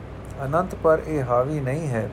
ਮੈਂ ਚਾਹੁੰਦਾ ਹਾਂ ਕਿ ਕਿਸੇ ਤਰ੍ਹਾਂ ਆਪਣੀ ਅਨੰਤ ਵਿੱਚ ਪ੍ਰਾਪਤ ਹੋਈ ਸਾਖਿਆਤ ਕਾਰਤਾ ਨੂੰ ਆਪ ਦੇ ਸਾਹਮਣੇ ਅੱਖਾਂ ਪਰ ਸਾਖ ਨਹੀਂ ਸਕਦਾ। ਮੇਰੀ ਇਸ ਵੇਲੇ ਦੀ ਬੁੱਧੀ ਤੇ ਮਨ ਨੂੰ ਹੋੜ ਰਹੇ ਹਨ ਕਿ ਨਾ ਜਾ। ਮੇਰੇ ਇਸ ਇਸ ਵੇਲੇ ਇਸ ਵੇਲੇ ਦੀ ਬੁੱਧੀ ਮੇ, ਤੇ ਮਨ ਮੈਨੂੰ ਹੋੜ ਰਹੇ ਹਨ ਕਿ ਨਾ ਜਾ। ਮੇਰਾ ਚਿੱਤ ਜਾਣ ਨੂੰ ਹੈ ਨਹੀਂ, ਪਰ ਹੁਕਮ ਮੈਂ ਕਿਵੇਂ ਕਹਾ? ਕਿਆ ਨਹੀਂ ਜਾਂਦਾ। ਹੁਕਮ ਅਮਿਟ ਅਮੁੜ ਹੈ ਤੇ ਸਤ ਹੈ। ਸਾਰੇ ਬੋਲੇ, ਚੰਗਾ ਸੂਰਜ ਅਸਤ ਦਾ ਵੇਲਾ ਹੋ ਆਇਆ ਹੈ। ਹੁਣ ਪਧਾਰੀਏ, ਫਿਰ ਵਿਚਾਰ ਸਹੀ। ਸਾਰੇ ਸੱਜਣ ਉੱਠੇ ਨਮਸਕਾਰ ਕੀਤੀ ਤੇ ਆਪੇ ਆਪਣੀਆਂ ਗੁਫਾ ਵਿੱਚ ਆਦ ਵਿੱਚ ਚਲੇ ਗਏ ਸਾਰੇ ਆਪ ਨੂੰ ਆਪਣਾ ਸ਼੍ਰੋਮਣੀ ਮੰਨਦੇ ਹਨ ਤੇ ਸਾਰੇ ਇਸ ਬਾਤ ਦੇ ਕਾਇਲ ਹਨ ਕਿ ਅਸੀਂ ਤਾਂ ਤਪ ਕਰ ਰਹੇ ਹਾਂ ਕਿ ਸਾਨੂੰ ਬਖਸ਼ਿਸ਼ ਦਾ ਦਰ ਮਿਲੇ ਪਰ ਇਹਨਾਂ ਨੂੰ ਪਹਿਲੇ ਬਖਸ਼ਿਸ਼ ਹੋਈ ਤੇ ਫਿਰ ਤਪ ਇਹਨਾਂ ਦੇ سپرد ਹੋਇਆ ਸੀ ਅਸੀਂ ਅੱਜ ਸਾਰੇ ਹੈਰਾਨ ਹੋ ਗਏ ਹਾਂ ਹਨ ਕਿ ਹੁਣ ਇਹਨਾਂ ਨੂੰ ਫੇਰ ਬਖਸ਼ਿਸ਼ ਹੋਈ ਸਾਖਿਆਤਕਾਰ ਹੋਇਆ ਫਿਰ ਜਗਤ ਜਾਲ ਦੀ ਦੁਰਗਮ ਮੁਸ਼ਕਲ ਯਾਤਰਾ ਇਹਨਾਂ ਦੇ ਸਪੁਰਦ ਹੋਈ ਜਿੱਥੇ ਬਰਫਾਂ ਹੀ ਬਰਫਾਂ ਪਈਆਂ ਹਨ, ਉੱਥੇ ਨਾ ਸਰੋਂ ਫੁੱਲਦੀ ਹੈ, ਨਾ ਤੋਰੀਆਂ, ਨਾ ਸਗੂਫਾ ਖਿੜਦਾ ਹੈ, ਨਾ ਕਣਕਾਂ ਨਿਸਰਦੀਆਂ ਹਨ। ਕੀ ਪਤਾ ਕੀ ਬਸੰਤ ਨੇ ਪੈਰ ਪਾਏ ਹਨ ਕਿ ਅਜੇ ਸਿਆਲਾ ਹੀ ਪਾਸੇ ਬੰਨੀ ਜਾ ਰਿਹਾ ਹੈ। ਹੁਣ ਬਰਫ਼ ਨਹੀਂ ਪੈਂਦੀ, ਇਹ ਰੁੱਤ ਫਿਰੀ ਦੀ ਨਿਸ਼ਾਨੀ ਹੈ। ਜੇ ਪੰਘਾਰੇ ਪੈ ਗਏ, ਹੇਠਾਂ ਕਣਕਾਂ ਦੇ ਪੁਗਾਰੇ ਦਿਸ ਪੈਣਗੇ। ਕੋਈ ਸਿਓ ਆਦਿਕ ਬੂਟੇ ਵੀ ਸਗੂਫੇ ਛੱਡ ਦੇਣਗੇ। ਪਰ ਇਹ ਵੀ ਨੀਵੀਆਂ ਪਹਾੜੀਆਂ ਦੀਆਂ ਵਾਦੀਆਂ ਵਿੱਚ ਉੱਚੇ ਪਹਾੜਾਂ ਦੀ ਤਾਂ ਗਤੀ ਹੀ ਹੋਰ ਹੈ। ਉੱਚੇ ਪਹਾੜਾਂ ਦੀਆਂ ਵਾਦੀਆਂ ਵਿੱਚ ਬਾਹਰ ਹੁਨਾਲੇ ਜਾਂ ਬਰਸਾਤੇ ਹੀ ਪਰਖਰੀ ਰੁੱਤ ਹੁੰਦੀ ਹੈ। ਹਾੜ ਸਾਵਣ ਤੋਂ ਬਾਦਰੋਂ ਹੀ ਉੱਚੀ ਥਾਈਂ ਜਾ ਸਕਿੰਦਾ ਹੈ। ਇਹ ਸਮਝੋ ਉੱਥੇ ਦੀ, ਉੱਥੋਂ ਦੀ ਬਸੰਤ ਹੈ। ਸਪਤ ਸਿੰਘ ਦੀ ਬਰਫਾਨੀ ਧਰਤੀ ਸਾਵੀ ਸਾਵੀ ਹੋ ਗਈ ਹੈ। ਅਨੰਤ ਤਰ੍ਹਾਂ ਦੇ ਰੰਗਾਂ ਦੇ ਫੁੱਲ ਖਿੜ ਰਹੇ ਹਨ। ਅੱਜ ਧੁੱਪ ਖੂਬ ਚਮਕੀ ਹੈ, ਸਰਦੀ ਘਟੀ ਹੈ। ਸਾਰੇ ਸੱਜਣ ਉਸ ਤਪੋ ਭੂਮੀ ਤੇ ਫਿਰ ਇਕੱਠੇ ਹੋਏ, ਫਿਰ ਗੱਲਬਾਤ ਛੜੀ। ਇੱਕ ਤਪੀ ਜੀ ਬੋਲੇ हे ਸ਼੍ਰੋਮਣੀ ਜੀ, ਉਸ ਦਿਨ ਦੀ ਗੱਲਬਾਤ ਮਗਰੋਂ ਮੇਰਾ ਦਿਲ ਬਹੁਤ ਸੋਚ ਵਿਚਾਰ ਵਿੱਚ ਰਿਹਾ ਹੈ। ਰਾਤੇ ਇੱਕ ਸੁਪਨ ਨਹੀਂ, ਇੱਕ ਹੋਰ ਤਰ੍ਹਾਂ ਦਾ ਝਲਕਾ ਵੱਜਾ। ਮੈਨੂੰ ਬੁੱਧ ਜੀ ਮਹਾਰਾਜ ਦੇ ਦਰਸ਼ਨ ਹੋਏ। ਆਖਣ ਲੱਗੇ ਤੁਸੀਂ ਬਖਸ਼ੇ ਤਪੀ ਜੀ ਨੂੰ ਰੋਕ ਨਾ ਪਾਓ। ਉਹ ਕੁਝ ਬੜੇ ਉੱਚੇ ਅਸਲੇ ਦੇ ਲੋਕ ਹਨ ਔਰ ਉਹਨਾਂ ਨੇ ਜਾ ਕੇ ਇੱਕ ਬੜਾ ਭਾਰੀ ਲੋੜਿੰਦਾ ਕੰਮ ਕਰਨਾ ਹੈ। ਐਸੇ ਕੰਮ ਤ੍ਰਿਸ਼ਨਾ ਵਿਜਾਵਾਸਨਾ ਫੁਰਨਿਆਂ ਦੇ ਨਹੀਂ ਹੁੰਦੇ। ਇਹ ਕਾਰਜ ਜਗਤ ਪ੍ਰਬੰਧ ਦੇ ਮਹਾ ਕਾਰਜ ਹਨ, ਜੋ ਜਗਤ ਦੇ ਕੇਂਦਰ ਤੋਂ, ਗਿਆਨ ਦੇ ਧੁਰੇ ਤੋਂ, ਬ੍ਰਹਮੰਡ ਦੇ ਪ੍ਰਯੋਜਨਾਂ ਲਈ ਹੁੰਦੇ ਹਨ। ਉਹਨਾਂ ਦਾ ਅੰਤ ਅਰ ਫਲ ਨਿਵਰਤੀ ਮੂਲਕ ਹੀ ਹੁੰਦਾ ਹੈ। ਫਿਰ ਆਖਣ ਲੱਗੇ, ਅਸੀਂ ਵੀ ਜਗਤ ਵਿੱਚ ਗਏ ਸਾਂ। ਇਨਸਾਨੀਅਤ ਦਾ ਆਦਰਸ਼ ਅਸੀਂ ਵੀ ਕਾਇਮ ਕੀਤਾ। ਆਪ ਨਮੂਨਾ ਬਣੇ ਤੇ ਹੋਰ ਬਣਾਏ ਅਤੇ ਇਹ ਨਮੂਨਾ ਟੋਰ ਵੀ ਦਿੱਤਾ। ਇਸ ਨਮੂਨੇ ਵਿੱਚ ਇੱਕ ਤਾਂ ਚੇਤਨ ਕੇਂਦਰ ਨਾਲ ਸੁਰਤ ਦੀ ਚੋਬ ਨਹੀਂ ਸੀ, ਦੂਜੇ ਜਗ ਵਰਤਾਰੇ ਵਿੱਚ ਮਰਦਉ ਪੁਣੇ ਦੀ ਅੰਸ਼ ਘਟ ਸੀ। ਇਸ ਕਰਕੇ ਸਹਜੇ ਸਹਜੇ ਕਮਜ਼ੋਰੀ ਤੇ ਗਿਰਾਓ ਇਸ ਨਾਲ ਰਲ ਮਿਲ ਗਏ। ਬਸ ਫੇਰ ਰਸ਼ਮਾ ਰੀਤਾਂ ਦਿਖਾਵੇ ਆ ਗਏ। ਹਿੰਦ ਵਿੱਚ ਇਹ ਮਤ ਦੂਰ ਹੀ ਹੋ ਗਿਆ। ਹੋਰਨੀ ਥਾਈ ਕੋਮਲ, ਉਨਰ ਔਰ ਉਥੋਂ ਦੇ ਪਹਿਲੇ ਮਰਦਉ ਆਦਰਸ਼ਾਂ ਨਾਲ ਰਲ ਮਿਲ ਕੇ ਸਾਡਾ ਮਤ ਹੁਣ ਤੱਕ ਥੋੜਾ ਬਹੁਤ ਚੱਲਦਾ ਰਿਹਾ ਹੈ। ਹੁਣ ਅਨੰਤ ਵਿੱਚੋਂ ਇਹਨਾਂ ਪ੍ਰਤੀ ਜਾਣੇ ਦਾ ਹੁਕਮ ਹੋ ਰਿਹਾ ਹੈ। ਸੋ ਹੈ ਜਿਉ ਆਪ ਜ਼ਰੂਰ ਜਾਓ। ਬੁੱਧ ਜੀ ਆਖਦੇ ਸਨ ਕਿ ਸ੍ਰੀ ਗੁਰੂ ਨਾਨਕ ਦੇਵ ਜੀ ਦੇ ਨਾਮ ਹੇਠਾਂ ਗੁਰੂ ਜੋਤ ਜਗਤ ਵਿੱਚ ਜਾ ਕੇ ਆਦਰਸ਼ ਕਾਇਮ ਕਰ ਰਹੀ ਹੈ। ਤ੍ਰਿਸ਼ਨਾ ਤੋਂ ਰਹਿਤ ਮਰਦ ਮਰਦੋਏਪਨ ਵਿੱਚ ਰਹਿ ਕੇ ਇਨਸਾਨੀਅਤ ਦੇ ਨਮੂਨੇ ਦਾ ਮਰਦ ਬਣ ਰਿਹਾ ਹੈ ਤੇ ਵੱਧ ਫੈਲ ਰਿਹਾ ਹੈ। ਪਰੰਤੂ ਜਰਵਾਣੇ ਲੋਕ ਇਸ ਨਮੂਨੇ ਨੂੰ ਨਿਰਮੂਲ ਕਰਨ ਲੱਗੇ ਹਨ। ਕਿਉਂ? ਜੋ ਉਹਨਾਂ ਜ਼ਾਲਮਾਂ ਦਾ ਆਪਣਾ ਨਮੂਨਾ ਧੱਕੇ ਦਾ ਹੈ, ਇਨਸਾਨੀਅਤ ਨੂੰ ਵਹਿ ਹੇਠ ਦਬਾ ਕੇ ਕੁਚਲਦਾ ਹੈ। ਦੂਜੇ ਪਾਸੇ ਜੋ ਨਵਾਂ ਨਮੂਨਾ ਰੂਪਧਾਰੀ ਹੋਇਆ ਹੈ ਉਸ ਦੇ ਮਾਰੇ ਜਾਣ ਦਾ ਡਰ ਹੈ। ਉਸ ਵਿੱਚ ਨਿਰਭੈਤਾ ਤਾਂ ਹੈ। ਕੁਝ ਪਾਣ ਮਰਦਾਉ ਦੀ ਮਰਦਾਉ ਦੀ ਹੋਰ ਚਾੜਨੀ ਹੈ। ਇਸ ਲਈ ਬਖਸ਼ੇ ਤਪੀ ਜੀ ਉੱਥੇ ਹੁਣ ਜਾਣਗੇ, ਤਾਂ ਉਸ ਨਮੂਨੇ ਦੀ ਰੱਖਿਆ ਕਰਨਗੇ ਕਿ ਉਸ ਵਿੱਚ ਜੋ ਹੁਣ ਲੋੜ ਹੈ ਵਧਵੇ। ਮਰਦਾਉ ਪੁਨੇ ਦੀ ਤੇ ਸੁਰਖ, ਸਵੈ ਰੱਖਿਆ ਦੀ ਤੇ ਸੋ ਵਧਾਉਣਗੇ। ਜੋਗਰਾਜ ਜੀ ਸੱਚ ਕਿਹਾ ਜੇ, ਮੈਨੂੰ ਵੀ ਸਮਾਧੀ ਵਿੱਚ ਪ੍ਰਕਾਸ਼ ਹੋਇਆ ਹੈ। ਪਹਿਲਾਂ ਗੋਰਖ ਜੀ ਦੇ ਦਰਸ਼ਨ ਹੋਏ, ਕਹਿਣ ਲੱਗੇ, ਜੋਗ ਦਾ ਆਦਰਸ਼ ਲੋਪ ਹੋ ਗਿਆ ਹੈ। ਜੋ ਕੁਝ ਪਤੰਜਲ ਜੀ ਨੇ ਆਦਰਸ਼ ਬੱਦਾ ਉਸ ਦੇ ਨਮੂਨੇ ਦਾ ਆਦਮੀ ਵੀ ਨਹੀਂ ਮਿਲਦਾ। ਰਾਜ ਜੋਗੀ, ਪੱਤਰ ਲੈ ਕੇ ਵਿਚਾਰ ਕਰਨੇ, ਬਸ ਇਨਾ ਕੁਝ ਬਾਕੀ ਹੈ। ਜੋ ਕੁਝ ਪਤੰਜਲ ਜੀ ਨੇ ਆਦਰਸ਼ ਬੱਦਾ ਉਸ ਦੇ ਨਮੂਨੇ ਦਾ ਆਦਮੀ ਵੀ ਨਹੀਂ ਮਿਲਦਾ। ਰਾਜ ਜੋਗੀ, ਪਤਰੇ ਲੈ ਕੇ ਵਿਚਾਰ ਕਰਨੀ, ਬਸ ਇੰਨਾ ਕੁਝ ਬਾਕੀ ਹੈ। ਉਹ ਆਦਰਸ਼ ਜਿਸ ਦਾ ਨਮੂਨਾ ਨਾ ਮਿਲੇ, ਆਪਣੇ ਸ਼ਾਸਤਰ ਦੇ ਪ੍ਰਯੋਜਨ ਸਮੇਤ ਲੋਪ ਸਮਝੋ। ਨਿਰਾ ਹਟ ਜੋਗ ਵੀ ਹੁਣ ਘਟ ਗਿਆ ਹੈ। ਜੋ ਹੈ ਤਾਂ ਨਾਟਕਾਂ ਚੇਟਕਾਂ ਲਈ ਰਹਿ ਗਿਆ ਹੈ। ਜਗਤ ਚਾਲ ਵੀ ਹੋਰਵੇਂ ਹੋ ਰਹੀ ਹੈ। ਇਸ ਲਈ ਇਹ ਕਿਸੇ ਭਾਰੇ ਨਮੂਨੇ ਦੀ ਲੋੜ ਹੈ ਔਰ ਉਹ ਮਰਦ ਦਾ ਨਮੂਨਾ ਪੁਰਖ ਵਿਸ਼ੇਸ਼ ਜੀ ਦੀ ਮਰਜ਼ੀ ਹੈ ਕਿ ਬਖਸ਼ੇ ਤਪਸਵੀ ਜੀ ਜਾ ਕੇ ਬਚਾ ਲੈਣ, ਜੇ ਗੁਰੂ ਨਾਨਕ ਜੀ ਨੇ, ਜੋ ਗੁਰੂ ਨਾਨਕ ਜੀ ਨੇ ਕਾਇਮ ਕੀਤਾ ਹੈ। ਮੇਰੀ ਸੰਪਰਦਾ ਦੇ ਸਿੱਧ ਉਹਨਾਂ ਨਾਲ ਝਗੜੇ ਝਗੜੇ ਹਨ, ਪਰ ਗੁਰੂ ਨਾਨਕ ਨੇ ਸਭ ਪਰ ਫਤਿਹ ਪਾ ਕੇ ਸੱਚੇ ਮਰਦ ਦਾ ਨਮੂਨਾ ਕਾਇਮ ਕਰਕੇ ਦਿਖਾ ਦਿੱਤਾ ਹੈ। ਪਰ ਅਠੇ ਮਹਾਪੁਰਖ ਇਹੋ ਕੰਮ ਕਰ ਚੁੱਕੇ ਹਨ। ਹੁਣ ਨੌਵੀਂ ਜੋਤ ਇਲਾਹੀ ਕੰਮ ਕਰ ਰਹੀ ਹੈ। ਹਰ ਜੋਤ ਨੇ ਅੱਡ-ਅੱਡ ਹਾਲਤਾਂ ਦੇ ਮੁਸ਼ਕਲਾਂ ਵਿੱਚ ਉਸ ਨਮੂਨੇ ਦੀ ਕਾਇਮੀ ਮੁਮਕਨ ਕਰਕੇ ਦੱਸੀ ਹੈ। ਅੱਜ ਕੱਲ ਨੌਵੀਂ ਜੋਤ ਅਤ ਮੁਸ਼ਕਲਾਂ ਵਿੱਚ ਕੰਮ ਕਰ ਰਹੀ ਹੈ ਤੇ ਦਸਵੇਂ ਹੁਣ ਇਹ ਮਾਂ ਬਲੀ ਉਹ ਰੂਪ, ਉਹ ਜੋਤ ਹੋ ਕੇ ਉਸ ਕੰਮ ਨੂੰ ਸਿਰੇ ਚਾੜਨ ਜਾਣਗੇ। ਫਿਰ ਮੈਂ ਪਤੰਜਲ ਤੇ ਕਪਲ ਮੁਨੀ ਦੇ ਦਰਸ਼ਨ ਪਾਏ। ਉਹ ਵੀ ਇਹੋ ਜਿਹੇ ਵਾਕ ਬੋਲਦੇ ਰਹੇ। ਸੰਨਿਆਸ, ਹਾਲ ਮੁਨੀ ਜੀ। ਅਸ਼ਚਰਜ ਹੈ, ਸਜਣੋ, ਮੈਨੂੰ ਵੀ ਦਰਸ਼ਨ ਹੋਏ ਔਰ ਉਹ ਦਰਸ਼ਨ ਸ਼ਿਵ ਜੀ ਦੇ ਸਨ। ਆਖਣ ਲੱਗੇ, ਨਾ ਰੋਕੋ, ਦੁਸ਼ਟ ਦਮਨ ਜੀ ਨੂੰ। ਉਹ ਹੁਕਮ ਵਿੱਚ ਮਹਾਨ ਕਾਰਜ ਕਰਨ ਚੱਲੇ ਹਨ। ਨੀਰਾ ਵੇਦਾਂਤ ਸੰਨਿਆਸ ਵਿੱਚ ਲੈ ਗਿਆ ਹੈ। ਪਰਜਾ ਮਹਾਂਪੁਰਖਾਂ ਤੋਂ ਖਾਲੀ ਹੋ ਕੇ ਦੁੱਖ ਪਾ ਰਹੀ ਹੈ। ਲੋੜ ਹੈ ਨਵੇਂ ਆਦਰਸ਼ਕ ਇਨਸਾਨ ਦੀ, ਜੋ ਆਪ ਸਿਰੇ ਚਾੜਨਗੇ। ਫਿਰ ਵਿਸ਼ਨਦਾਸ ਜੀ ਬੋਲੇ, ਮੈਨੂੰ ਵੀ ਅੱਜ ਦਰਸ਼ਨ ਮਿਲੇ। ਉਹ ਦਰਸ਼ਨ ਕ੍ਰਿਸ਼ਨ ਦੇਵ ਜੀ ਦੇ ਸਨ। ਆਖਣ ਲੱਗੇ, ਤੁਸੀਂ ਆਪਣੇ ਕਲਿਆਣ ਅਰਥ ਤਪ ਕਰ ਰਹੇ ਹੋ, ਪਰੰਤੂ ਜਗਤ ਪ੍ਰਬੰਧ ਦੀ ਸੋਝੀ ਸੰਪੂਰਨ ਹੋ ਚੁੱਕੇ। ਪਰਮ ਪਦ ਨੂੰ ਆਪਣੇ ਲੋਕਾਂ ਨੂੰ ਹੁੰਦੀ ਹੈ। ਆਪਣੇ ਆਪਣੇ ਵਕਤ ਜਗਤ ਵਿੱਚ ਉਪਰੋਂ ਮਹਾਪੁਰਖ ਜਾ ਕੇ ਕੰਮ ਕਰਦੇ ਹਨ, ਪਰ ਕੋਈ ਨਾ ਕੋਈ ਗੱਲ ਉਸ ਮਰਦ ਦੇ ਨਮੂਨੇ ਵਿੱਚ ਕਸਰ ਦੀ ਪੈ ਕੇ ਗਿਰਾਉ ਕਰ ਦਿੰਦੀ ਹੈ। ਪ੍ਰਯੋਜਨ ਅਮਰੀ ਇਹ ਹੈ ਕਿ ਹਰ ਸ਼ੈ ਖਿੜੇ ਆਪਣੇ ਕਮਾਲ ਨੂੰ ਅਪੜੇ। ਇਨਸਾਨ ਇਸ ਵੇਲੇ ਜਗਤ ਵਿੱਚ ਆਪਣੇ ਕਮਾਲ ਤੇ ਨਹੀਂ ਹੈ। ਵੇਖੋ, ਇੱਕ ਕੁਦਰਤੀ ਗੁਲਾਬ ਦਾ ਬੂਟਾ ਜਦ ਖੇੜੇ ਵਿੱਚ ਹੈ, ਤਾਂ ਇਸ ਦੇ, ਤਾਂ ਇਹ ਉਸ ਦੇ ਕਮਾਲ ਦੀ ਦਸ਼ਾ ਹੈ। ਪਰ ਆਦਮੀ ਜਾਂ ਮਾਰ ਖਾ ਰਿਹਾ ਹੈ ਜਾਂ ਮਾਰ ਦੇ ਰਿਹਾ ਹੈ। ਅਗੰਮੀ ਖੇੜੇ ਵਿੱਚ ਲੈ ਲੈ, ਉਹਦਾ, ਲੈ ਲੈ, ਉਹਦਾ ਆਪਣੇ ਇਨਸਾਨੀ ਕਮਾਲ ਵਿੱਚ ਝੂਮਦਾ ਇਨਸਾਨ ਨਹੀਂ ਦਿਸਦਾ। ਅਸੀਂ ਇਸ ਕਰਕੇ ਗੀਤਾ ਵਿੱਚ ਸ਼ਾਂਖ, ਗਿਆਨ ਦੇ ਤੇ ਯੋਗ ਦੇ ਜਿਹੜੇ ਮੇਟ ਕੇ ਇੱਕ ਨੁਕਤੇ ਤੇ ਯੋਗੀ ਦਾ ਆਦਰਸ਼ ਕਾਇਮ ਕੀਤਾ ਸੀ, ਅਰਜਨ ਨੂੰ ਨਮੂਨਾ ਬਣਾਇਆ, ਉਸਨੇ ਸਭ ਕੁਝ ਸਮਝਿਆ, ਪਰ ਮਰਦਾਊਪਨੇ ਦੇ ਆਦਰਸ਼ਕ ਹਿੱਸੇ ਤੇ ਆ ਕੇ ਉਹ ਫਿਰ ਉਦਾਸੀ ਵਿੱਚ ਪੈ ਜਾਵੇ। ਤ੍ਰਿਸ਼ਨਾ ਰਹਿਤ ਮਰਦਾਉ ਤੋਂ ਇਨਸਾਨੀਅਤ ਦੇ ਆਦਰਸ਼ ਉੱਤੇ ਹੁਲਾਰਾ ਨਾ ਖਾਵੇ। ਅਖੀਰ ਅਸੀਂ ਖੱਤਰੀ ਧਰਮ ਦਾ ਉਛਾਲਾ ਦਿੱਤਾ ਤਾਂ ਚਮਕ ਉਠਿਆ ਪਰ ਇਸ ਖੱਤਰੀ ਧਰਮ ਦੇ ਸੰਕਲਪ ਵਿੱਚ ਹੋਣ ਦੀ ਕਸਰ ਸੀ। ਇਸ ਨਾਲ ਉਸ ਦਾ ਗਿਰਾਓ, ਜਿਸ ਨੂੰ ਉਹ ਧਰਮ ਸਮਝ ਰਿਹਾ ਸੀ, ਹਟ ਗਿਆ। ਪਰ ਹੋਂ ਦੀ ਅੰਸ਼ ਹੋਂ ਹੀ ਹੈ। ਹੋਂ ਨਾ ਹੋਵੇ ਫਿਰ ਮਰਦਉ ਹੋਵੇ ਮਰਦਉ ਹੋਵੇ ਫਿਰ ਇਨਸਾਨੀਅਤ ਹੋਵੇ। ਇਹ ਕਮਾਲ ਦਾ ਕਮਾਲ ਤੇ ਇਸ ਦਾ ਨਮੂਨਾ, ਅਸਲੀ ਜੀਵਨ ਦਾ ਨਮੂਨਾ, ਚੜ੍ਹਦੀ ਕਲਾ ਦਾ ਆਦਰਸ਼, ਇਹ ਬਖਸ਼ੇ ਤਪਸਵੀ ਜੀ ਕਾਇਮ ਕਰਨ ਚੱਲੇ ਹਨ। ਇਹਨਾਂ ਨੂੰ ਰੋਕੋ ਨਹੀਂ, ਇਹ ਮਹਾਨ ਮਾਇਆ ਰਹਿਤ ਹੋਂ ਅਤੀਤ ਤ੍ਰਿਸ਼ਨਾ ਰਹਿਤ ਕਾਰਜ ਪਰ ਜਾ ਰਹੇ ਹਨ, ਸਾਥੋਂ ਨਹੀਂ ਥੋੜ ਪੁਰਨਗੇ। ਸਾਥੋਂ ਸਾਥੋਂ ਰਹੀ ਥੂੜ ਥੂੜ ਪੂਰਨਗੇ। ਅਲਪਹਾਰ ਤਪੀ ਜੀ, ਜੋ ਥੋੜੇ ਚਿਰ ਤੋਂ ਆਏ ਵੱਖਰੇ ਇੱਕ ਟਿਕਾਣੇ ਤਪ ਕਰ ਰਹੇ ਸਨ, ਆ ਗਏ ਤੇ ਬੋਲੇ, ਸਜਣੋ, ਮੇਰੀ ਵੀ ਇੱਕ ਬੇਨਤੀ ਹੈ, ਰਾਤ ਮੈਨੂੰ ਅਰਸ਼ ਤੋਂ ਇੱਕ ਰੋਇਆ ਉਤਰਿਆ ਹੈ। ਮੈਂ ਮੁਹੰਮਦ ਸਾਹਿਬ ਨੂੰ ਡਿਠਿਆ ਜਿੱਠਾ ਆਪ ਆਖਣ ਲੱਗੇ, ਤੁਸੀਂ ਸਾਰੇ ਅੱਲਾ ਦੀਆਂ ਹਕਮਤਾਂ ਵਿੱਚ ਦਖਲ ਦੇ ਰਹੇ ਹੋ। ਬਖਸ਼ੇ ਤਪਸਵੀ ਜੀ, ਤੁਸਾਂ ਵਾਂਗ ਇਨਸਾਨ ਤਪਸਵੀ ਨਹੀਂ ਹਨ। ਉਹ ਕਾਇਨਾਤ ਵਿੱਚ ਸਭ ਤੋਂ ਉੱਚੇ ਦਰਜੇ ਉੱਤੇ ਹਨ। ਉਹਨਾਂ ਦਾ ਤਪ ਕਰਨਾ ਕੋਈ ਰਮਜ਼ ਲਿਖਾਈ ਹੈ। ਹੁਣ ਜੋ ਉਹਨਾਂ ਨੂੰ ਹੁਕਮ ਹੋਇਆ ਹੈ, ਉਹ ਉਹਨਾਂ ਦੀ ਖੁਆਇਸ਼ ਨਹੀਂ। ਉਹ ਹੁਕਮ ਹੈ ਅਜ਼ਲ ਦਾ, ਰਾਜ਼ ਹੈ ਅਜ਼ਲ ਦਾ। ਉਹਨਾਂ ਨੇ ਜਾ ਕੇ ਉਪਕਾਰ ਕਰਨਾ ਹੈ। ਅਸਾਂ ਨੇ ਮਜਬ ਵਿੱਚ ਵਹਿਮ ਵੇ, ਦੇਖ, ਵੇਖ ਕੇ, ਪੱਥਰਾਂ ਵਿੱਚ ਲੋਕਾਂ ਦਾ ਝੁਕਾਓ ਵੇਖ ਕੇ ਮਰਦਉ ਸਿਖਾਇਆ।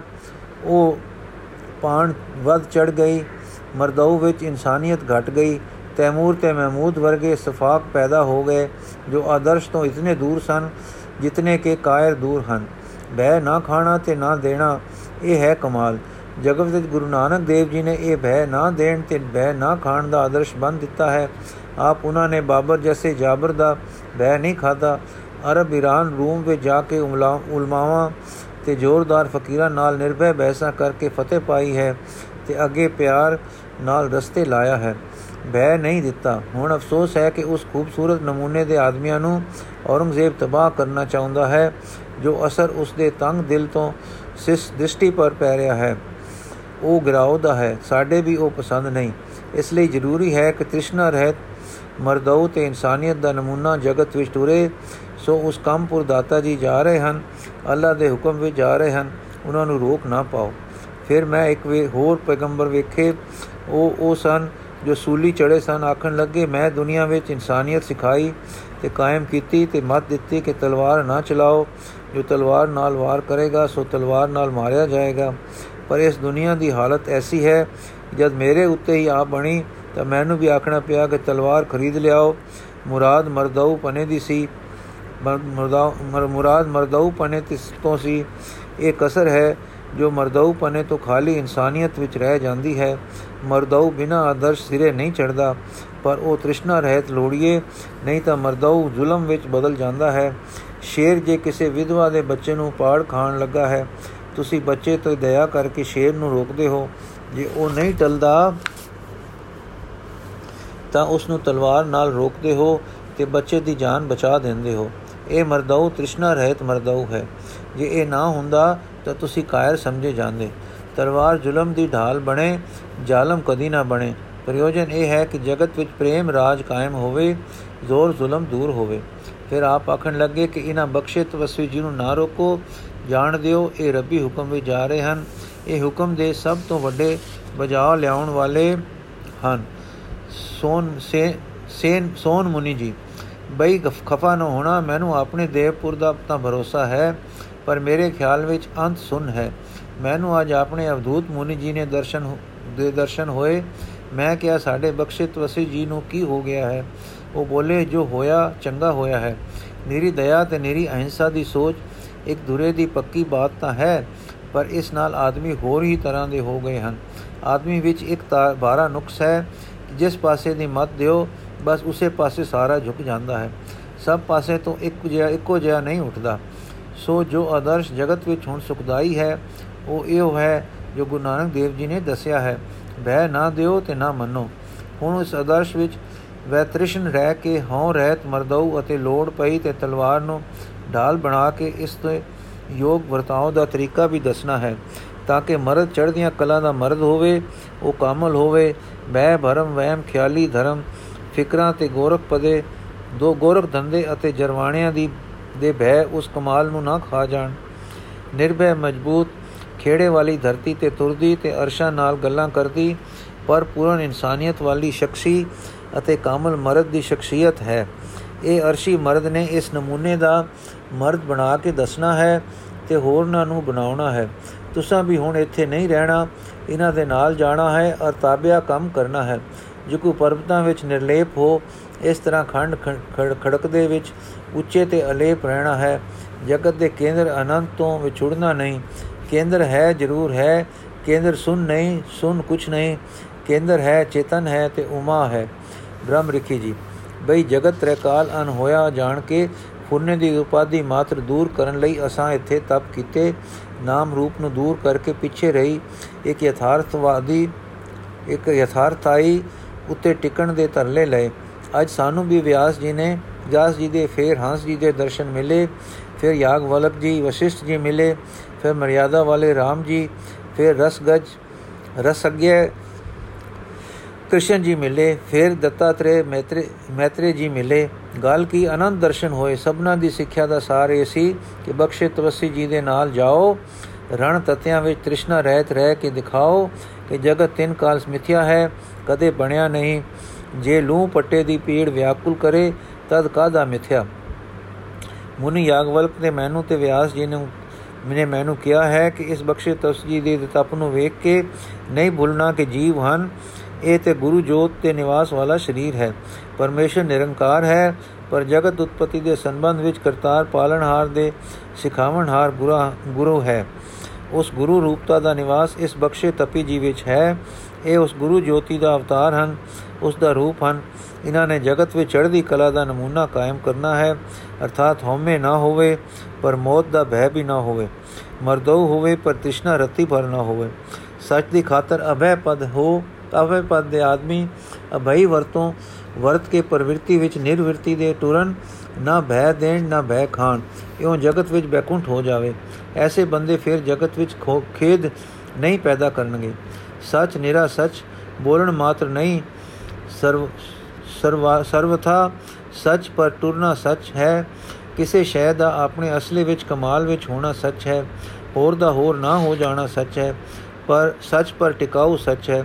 ਬਹਿ ਦੇਣ ਵਾਲਾ ਸੱਚ ਨੂੰ ਰੋਕ ਪਾਉਂਦਾ ਹੈ। ਬਹਿ ਖਾਣ ਵਾਲਾ ਸੱਚ ਨੂੰ ਛੱਡ ਦਿੰਦਾ ਹੈ। ਨਮੂਨੇ ਦਾ ਮਰਦ ਉਹ ਹੈ ਜੋ ਨਾ ਬਹਿ ਖਾਵੇ, ਨਾ ਦੇਵੇ।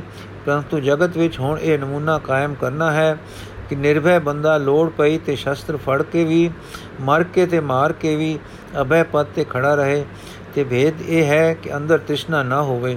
ਸੱਚ ਨੂੰ ਸੱਚ ਸੱਚ ਨੂੰ ਅਬਦਲ ਰੱਖਣ ਲਈ ਜਿਉ ਅਬਦਲ, ਸੱਚ ਦੀ ਖਾਤਰ ਭੈ ਨਾ ਖਾਣ ਵੇਲੇ ਸ਼ਸਤਰਾਂ ਤੱਕ ਨਿਬਤ ਨੋਬਤ ਜੇ ਆ ਪਵੇ ਤਾਂ ਅਭੈ ਬੰਦਾ ਨਿਰਭੈ ਹਾਲ ਵਿੱਚ ਵਰਤ ਰਿਹਾ ਹੋਵੇ। ਕਮਜ਼ੋਰੀ ਕਾਇਰਤਾ ਰਸਤਾ ਨਾ ਰੋਕਣ ਨਾ ਜ਼ੁਲਮ ਧੱਕਾ ਰਾਹ ਮਾਰਨ, ਸੱਚ ਰਹੇ, ਸੱਚਾ ਰਹੇ। ਜਿਸ ਇਸ ਕਾਰਜ ਲਈ ਬਖਤ ਪਸਵੀ ਜੀ ਨੇ ਜਾਣਾ ਹੈ, ਜੋ ਰੱਬੀ ਹੈ, ਗੁਰੂ ਨਾਨਕ ਜੀ ਦੇ ਹੁਕਮ ਵਿੱਚ ਚਲਾਈ ਹੈ, ਸੋ ਕਮਾਲ ਹੈ। ਪਰ ਉਸ ਉੱਤੇ ਮੂਰਖ ਵਾਰ ਕਰ ਰਿਹਾ ਹੈ। ਉਸ ਦੀ ਰੱਖਿਆ ਤੇ ਪ੍ਰਚਾਰ ਲਈ ਇਹਨਾਂ ਨੇ ਜਾਣਾ ਹੈ ਤੇ ਗੁਰੂ ਨਾਨਕ ਵਾਲਾ ਕੰਮ ਵੀ ਸਾਰਾ ਉਵੇਂ ਹੀ ਕਰਨਾ ਹੈ। ਸੋ ਮੇਰਾ ਤਾਂ ਉਸ ਵੇਲੇ ਦਾ ਭੈ ਤੇ ਸਤਕਾਰ ਨਾਲ ਮਨ ਭਰ ਰਿਹਾ ਹੈ। ਸੱਚਮੁੱਚ ਜਗਤ ਤ੍ਰੈ ਕਾਲ ਮਿਥਿਆ ਹੈ। ਪਰ ਜੇ ਵਰਤੋਂ ਵਿੱਚ ਵਰਤਦਿਆਂ ਦੁੱਖ ਸੁਖ ਪਾਉਂਦਿਆਂ ਅੰਦਰਲਾ ਅਤੀਤ ਰਹੇ, ਤਾਂ ਹੀ ਇਹ ਨਿਸ਼ਚਾ ਸਫਲ ਹੈ। ਹੁਣ ਸਾਰਿਆਂ ਨੇ ਆਖਿਆ, ਹੈ ਤਪਸਵੀ ਜੀ, ਆਪ ਜਾਓ, ਆਪ ਮਹਾਬਲੀ, ਪਰ ਵੈ ਤ੍ਰਿਸ਼ਨ ਅਨੁਰਾਗ ਤੇ ਅਵਧੂਤ ਰੂਪ, ਰਸਾਲ ਤੇ ਫਿਰ ਰਸ ਸੁਤੰਤਰ ਹੋ। ਆਪ ਚੱਲੋ ਤੇ ਕਿਰਪਾ ਕਰੋ ਕਿ ਸਾਨੂੰ ਵੀ ਨਾਲ ਲੈ ਚਲੋ। ਅਸਾਂ ਜਿਵੇਂ ਇਕਾਂਤ ਤੇ ਬਰਫਾਂ ਵਿੱਚ ਆਪ ਦੇ ਨਾਲ ਸੁਤੰਤਰ ਸੇ ਮौज ਮਾਣੀ ਹੈ, ਹੁਣ ਜਗਤ ਜਾਲ ਵਿੱਚ ਆਪ ਦੇ ਨਾਲ ਵਿਚਰਾਂਗਾ, ਵਿਚਰਾਂਗੇ। ਤੇ ਆਪ ਦਾ ਜਥਾ ਸ਼ਕਤ ਹੱਥ ਵਟਾਵਾਂਗੇ। ਇਕੱਲੇ ਇੱਥੇ ਅਸੀਂ ਹੁਣ ਕੀ ਕਰਾਂਗੇ? ਇਸ ਪਰ ਬਖਸ਼ੇ ਤਫਸੀ ਬੋਲੇ, ਸ਼ੁਕਰ ਹੈ ਆਪ ਸਾਹਿਬਾਂ ਦੇ ਦਸ ਸੰਸੇ ਨਵਿਰਤ ਹੋਏ। ਸ਼ੁਕਰ ਹੈ ਆਪ ਮੇਰੇ ਨਾਲ ਚੱਲੋਗੇ, ਮੇਰੇ ਨਾਲ ਰਲੋਗੇ। ਮੇਰੇ ਲਈ ਅਨੰਤ ਵਾਹਿਗੁਰੂ ਦੀ ਹੋਂਦ ਇੱਕ ਸਮਰਥਕ ਬਾਤ ਹੈ ਤੇ ਇਸ ਕੇਂਦਰ ਤੇ ਵਸ ਰਿਹਾ ਮੈਂ ਸਦਾ ਸੁਖੀ ਹਾਂ।